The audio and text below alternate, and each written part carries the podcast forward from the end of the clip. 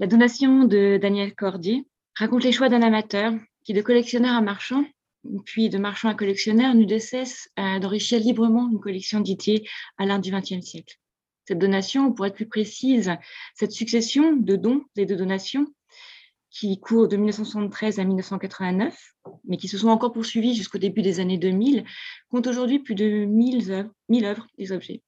Elle raconte également les amitiés et les connivences intellectuelles entre un collectionneur et les représentants d'une institution, livrant en quelque sorte une part intime de l'histoire du Musée national d'art moderne.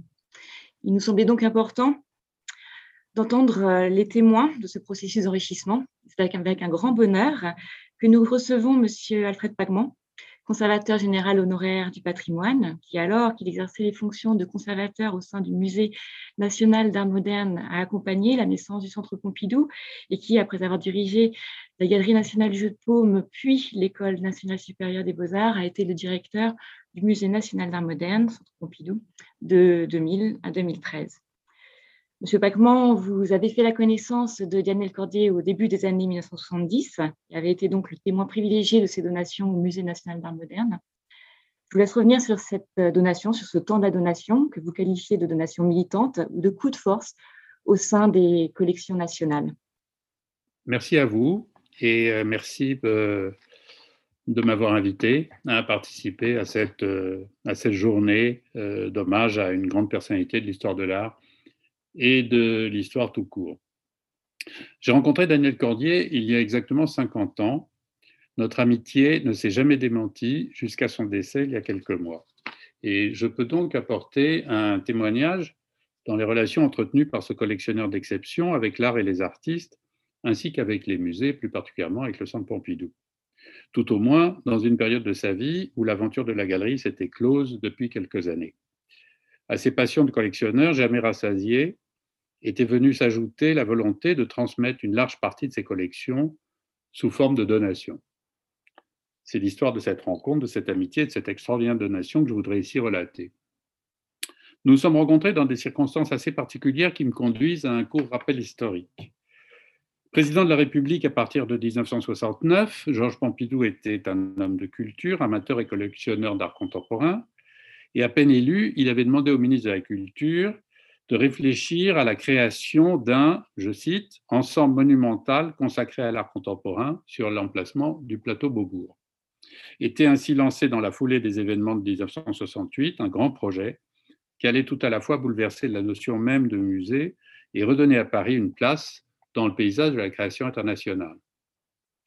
Daniel Cordier n'avait pas mâché ses mots lorsqu'il avait fermé sa galerie en 1964 en adressant une lettre ouverte d'adieu et je le cite, je cite un passage de cette lettre, L'État, depuis près d'un siècle, a brimé les créateurs de l'art vivant par son enseignement désuet à l'école des beaux-arts, le choix des lauréats qui raflent toutes les commandes, le ridicule des salons officiels, la politique d'achat irresponsable du musée d'art moderne, exemple navrant de la confusion des valeurs et de l'indifférence de ses dirigeants. Pourtant, la galerie, malgré sa courte existence, avait tenu une place majeure dans la vie culturelle à Paris mettant l'accent sans exclusif sur les tenants d'une figuration onirique dans la mouvance du surréalisme, elle s'était distinguée par la révélation d'artistes encore inconnus pour la plupart et en marge des grands courants. On y avait vu régulièrement Jean Dubuffet, une grande exposition surréaliste organisée sous la direction d'André Breton et de Marcel Duchamp avait créé l'événement, et un peu plus tard, ce fut pour la première fois en France un jeune artiste américain, Robert Rauschenberg, et ce, plusieurs années avant qu'il n'obtienne le Grand Prix de la Biennale, de Venise, qui fit naître à Paris une immense polémique. Cordier, revendiquant son indépendance, avait choisi une vingtaine d'artistes qu'il défendait activement, sans forcément connaître pour tous un succès commercial. La galerie eut aussi une résonance internationale avec des succursales en Allemagne et aux États-Unis, ce qui n'était pas courant à l'époque. Daniel Cordier salua donc cette décision présidentielle qui allait conduire à la création du Centre Pompidou en donnant lieu à une intensification de la politique culturelle étatique vis-à-vis de l'art contemporain. D'ailleurs, il n'était pas resté inactif depuis la fermeture de sa galerie, il restait conseiller de collectionneur et entretenait parallèlement des liens privilégiés avec certains acteurs importants de la vie culturelle, comme François Matet, l'audacieux directeur du musée des arts décoratifs. Par ailleurs, dès 1968, le Centre national d'art contemporain, le CNAC, sous la direction de Blaise Gauthier, autre complice de Cordier, était également venu pallier à la faiblesse de programmation du Musée national d'art moderne. Les responsables du ministère avaient ainsi choisi de dédoubler en quelque sorte l'activité du Musée national par ce petit espace d'exposition. On peut remarquer que nombre d'artistes issus de la galerie Cordier seront présentés dans les salles du CNAC, rue Berrier. Viseux et Kalinowski en 1969, Dado en 1970, Belmer et Schultz en 1971, Requichaud en 1973 et Nevelson en 1974. C'est dire que Daniel Gordier restait un acteur important et influent de la vie culturelle à Paris, bien qu'ayant fermé avec fracas sa galerie. L'initiative la plus spectaculaire directement liée à cette nouvelle politique, dans cette même logique de rétablir la France, la place de la France sur la scène internationale, va être une grande exposition sur l'art français au Grand Palais. Le président Pompidou l'avait souhaité. Je cite un texte du président Pompidou. Mon idée était la suivante. Depuis les années 50-60, il était admis dans le monde des arts que Paris avait été définitivement supplanté par New York. Or, il m'apparaissait que non seulement la France était restée terre d'élection et de travail pour de très nombreux artistes de toute nationalité, mais que se dessinait un renouveau français dans la création artistique récente. Fin citation. L'exposition, généralement connue sous le nom d'Expo 72, ouvre en mai de cette même année, 1972, sous le titre de 12 ans d'art contemporain en France. Elle occupe la totalité des galeries nationales du Grand Palais.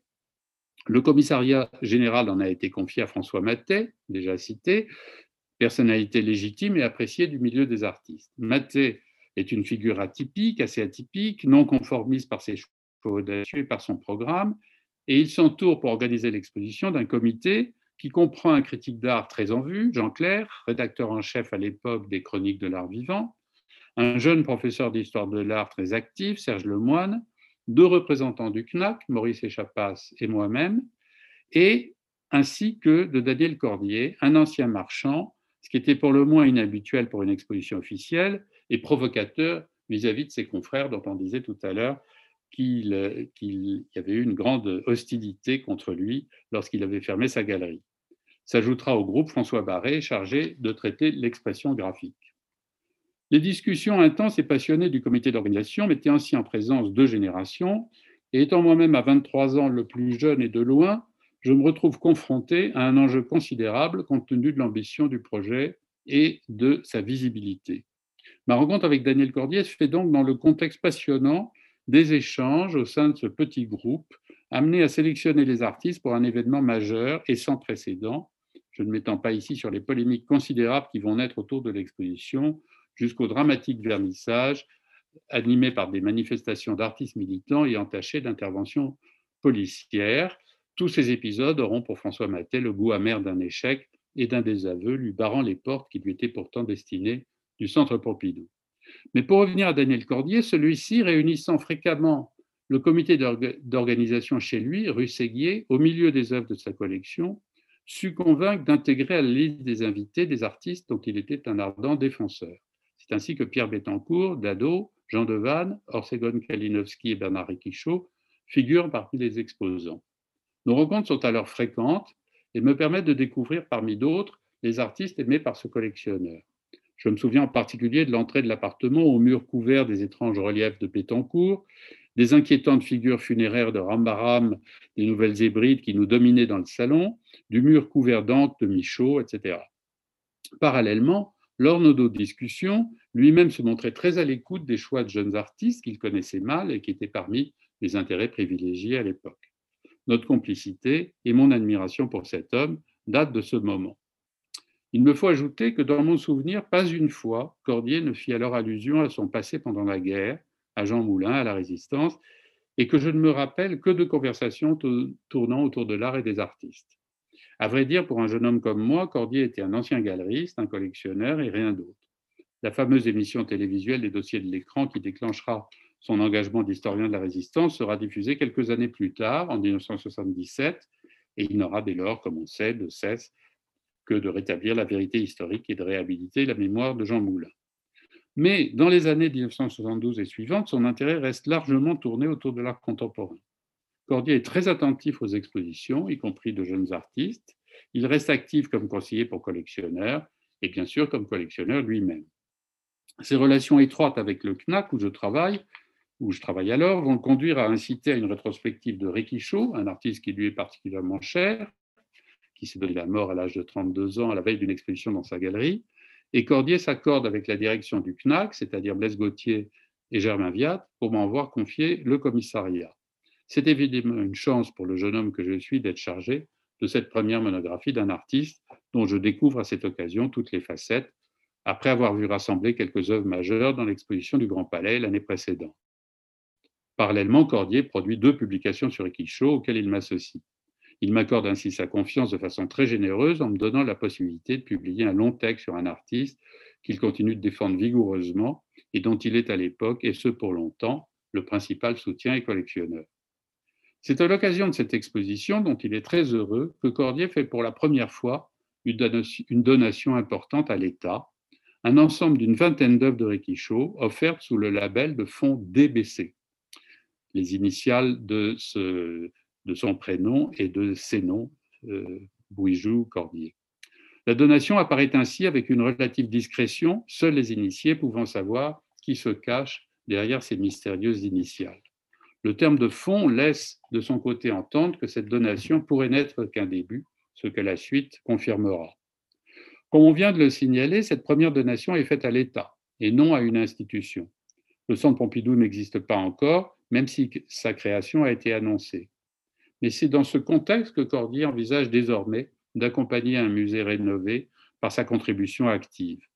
Les donations d'ensembles monographiques d'artistes que Cordier a tout particulièrement défendues s'enchaînent. Pour l'inauguration du centre en 1977, il offre en plus d'Éric Michaud une quarantaine de peintures d'Henri Michaud, un chef-d'œuvre de Jean Dubuffet de la série des matériologies qui a été cité tout à l'heure, ainsi qu'un important Fallström. D'autres très nombreuses vont suivre, pour constituer une des donations les plus importantes de l'histoire du musée. Je me souviens très précisément de la sélection des Michauds. Daniel Cordier était venu rue Berrier avec des cartons à dessin et me demandait de partager avec lui les choix. Impressionné, mais conscient de l'enjeu, j'avais tendance à lui suggérer de retenir un nombre limité d'œuvres parmi celles qui me semblaient les plus importantes, mais le donateur souhaitait un ensemble plus conséquent et insistait pour ajouter telle ou telle feuille pour aboutir à cette représentation très importante.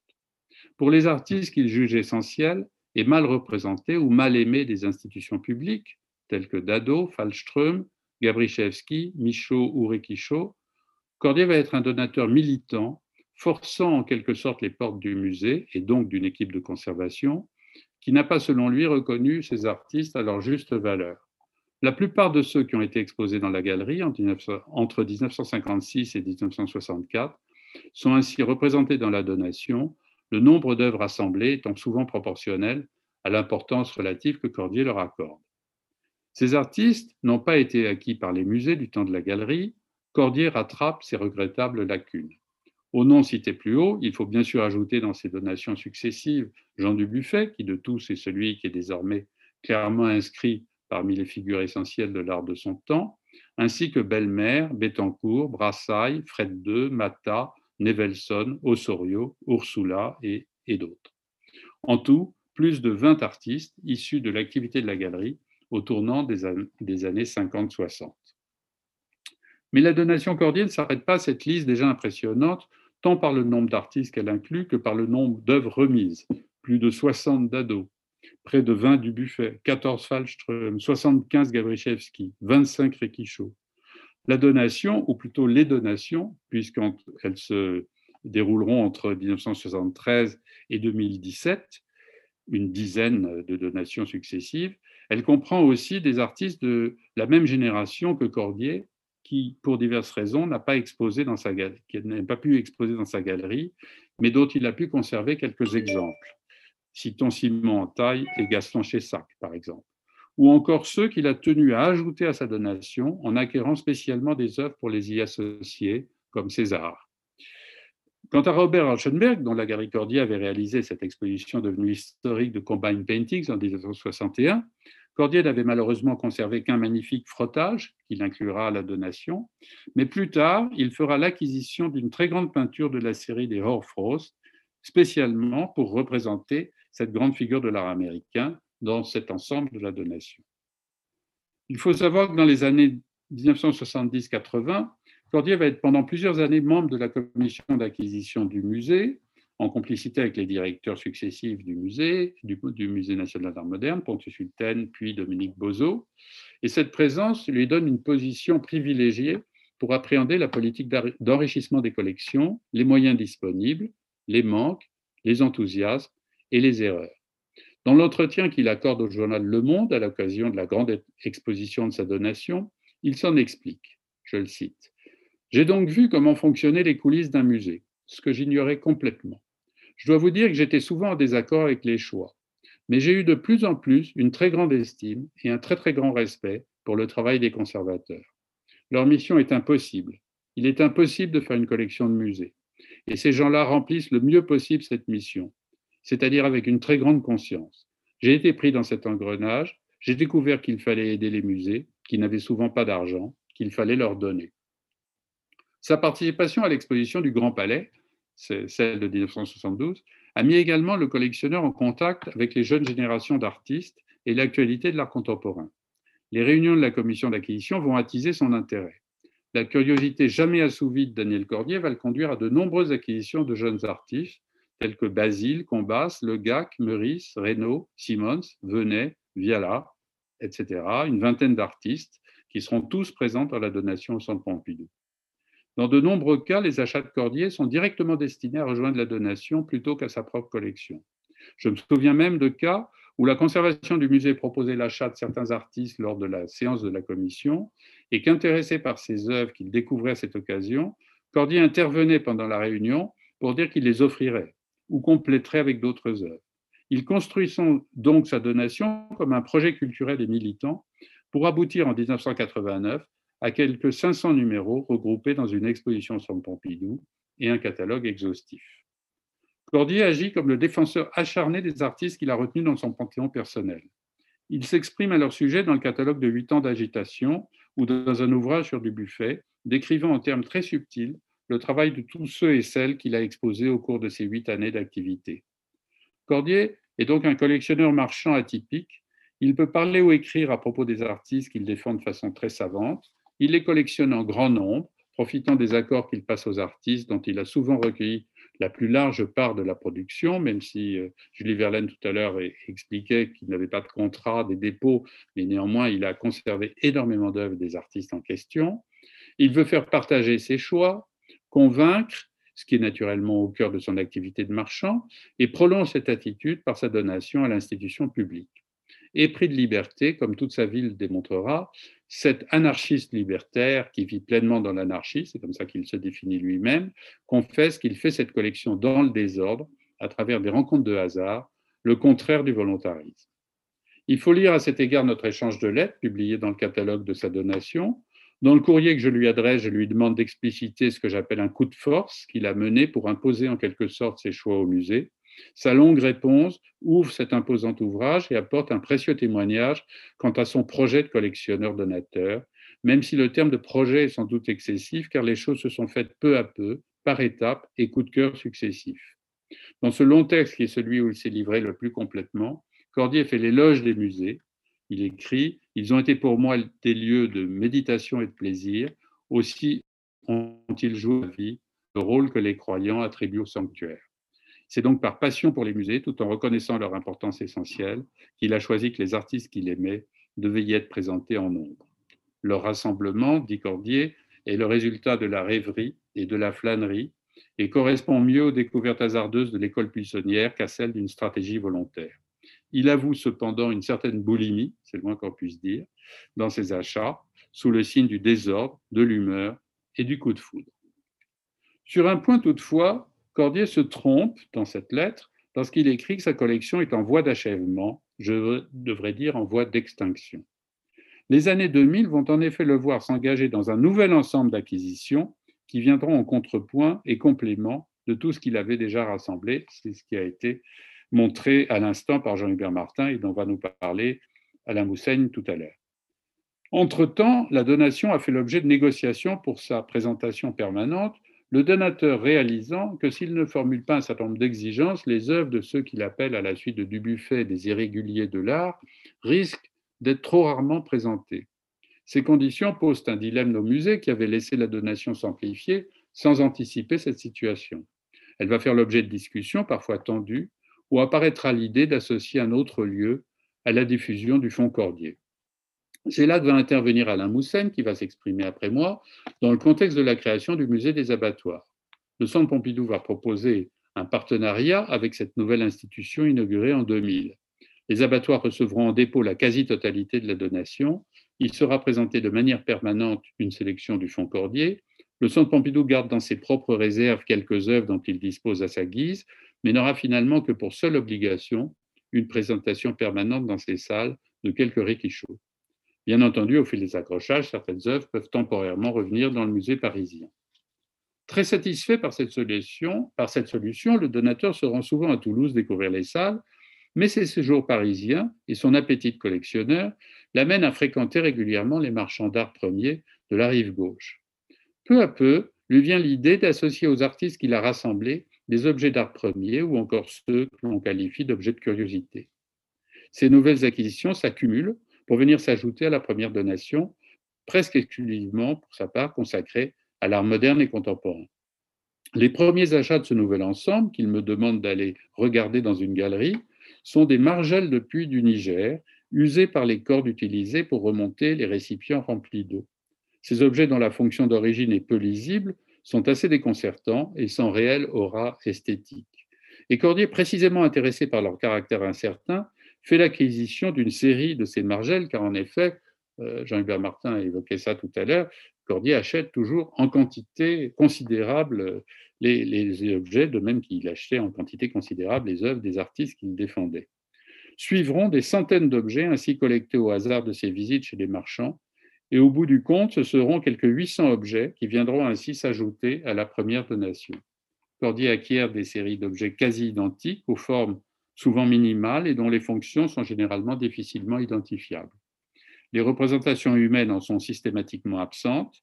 Son idée est de confronter les œuvres des artistes qu'il a aimés et défendus à ces objets venus d'Afrique, d'Asie, d'Océanie ou encore façonnés par la nature. Il tient à ce qu'ils soient exposés sous forme sérielle, en créant ainsi des affinités formelles entre les deux catégories. Monnaie de mariage, âge de pierre, manche de chasse-mouche, coraux ou carapace de tortue côtoient ainsi des Dubuffet ou des Dado. Une exposition dans les salles du musée parisien rendra compte en 2009 de cette nouvelle phase de la donation sous le titre Les désordres du plaisir. Mais c'est surtout à Toulouse que se succéderont des accrochages sous la responsabilité de Alain Mousseigne et de ses successeurs. La vie de Daniel Cordier est inscrite sous le nom de liberté et d'indépendance, que ce soit par rapport à des épisodes historiques dont il sera un acteur important, dans sa vie intime ou sa relation à l'art et aux artistes. En confiant à l'institution publique une large partie de sa collection, il, je le cite, rend hommage au musée, conservatoire privilégié des plaisirs tordus et licites, mais également marque de reconnaissance à l'égard des artistes que j'ai aimés pour la dimension poétique dont ils ont orné mon existence. Daniel Cordier est décédé à l'âge de 100 ans, le 20 novembre 2020. Sur sa tombe, il a fait inscrire ces vers d'Arthur Rimbaud, extraits des Illuminations. J'ai tendu des cordes de clocher à clocher, des guirlandes de fenêtre à fenêtre, des chaînes d'or d'étoile à étoile, et je danse. Monsieur Pacman, nous vous remercions euh, sincèrement euh, pour cette généreuse contribution à notre euh, journée d'études. Votre témoignage euh, si précis, riche de détails, voire d'anecdotes, est un réel plaisir à, écouter. Il nous permet d'appréhender la jeunesse de ce fonds Cordier, son déploiement, ses dénouements aussi. Euh, les propos de Daniel Cordier sur euh, le métier de conservateur, notre métier, sont également appréciables, en tout cas un moment heureux de, partage, un regard singulier d'un galeriste, d'un collectionneur sur, sur ce métier. Euh, donc, votre intervention nous, nous rappelle combien également l'habileté, l'intuition, mais aussi la détermination d'un passionné peuvent s'accorder avec les exigences scientifiques les plus élevées pour écrire l'histoire de l'art et faire patrimoine. Merci encore.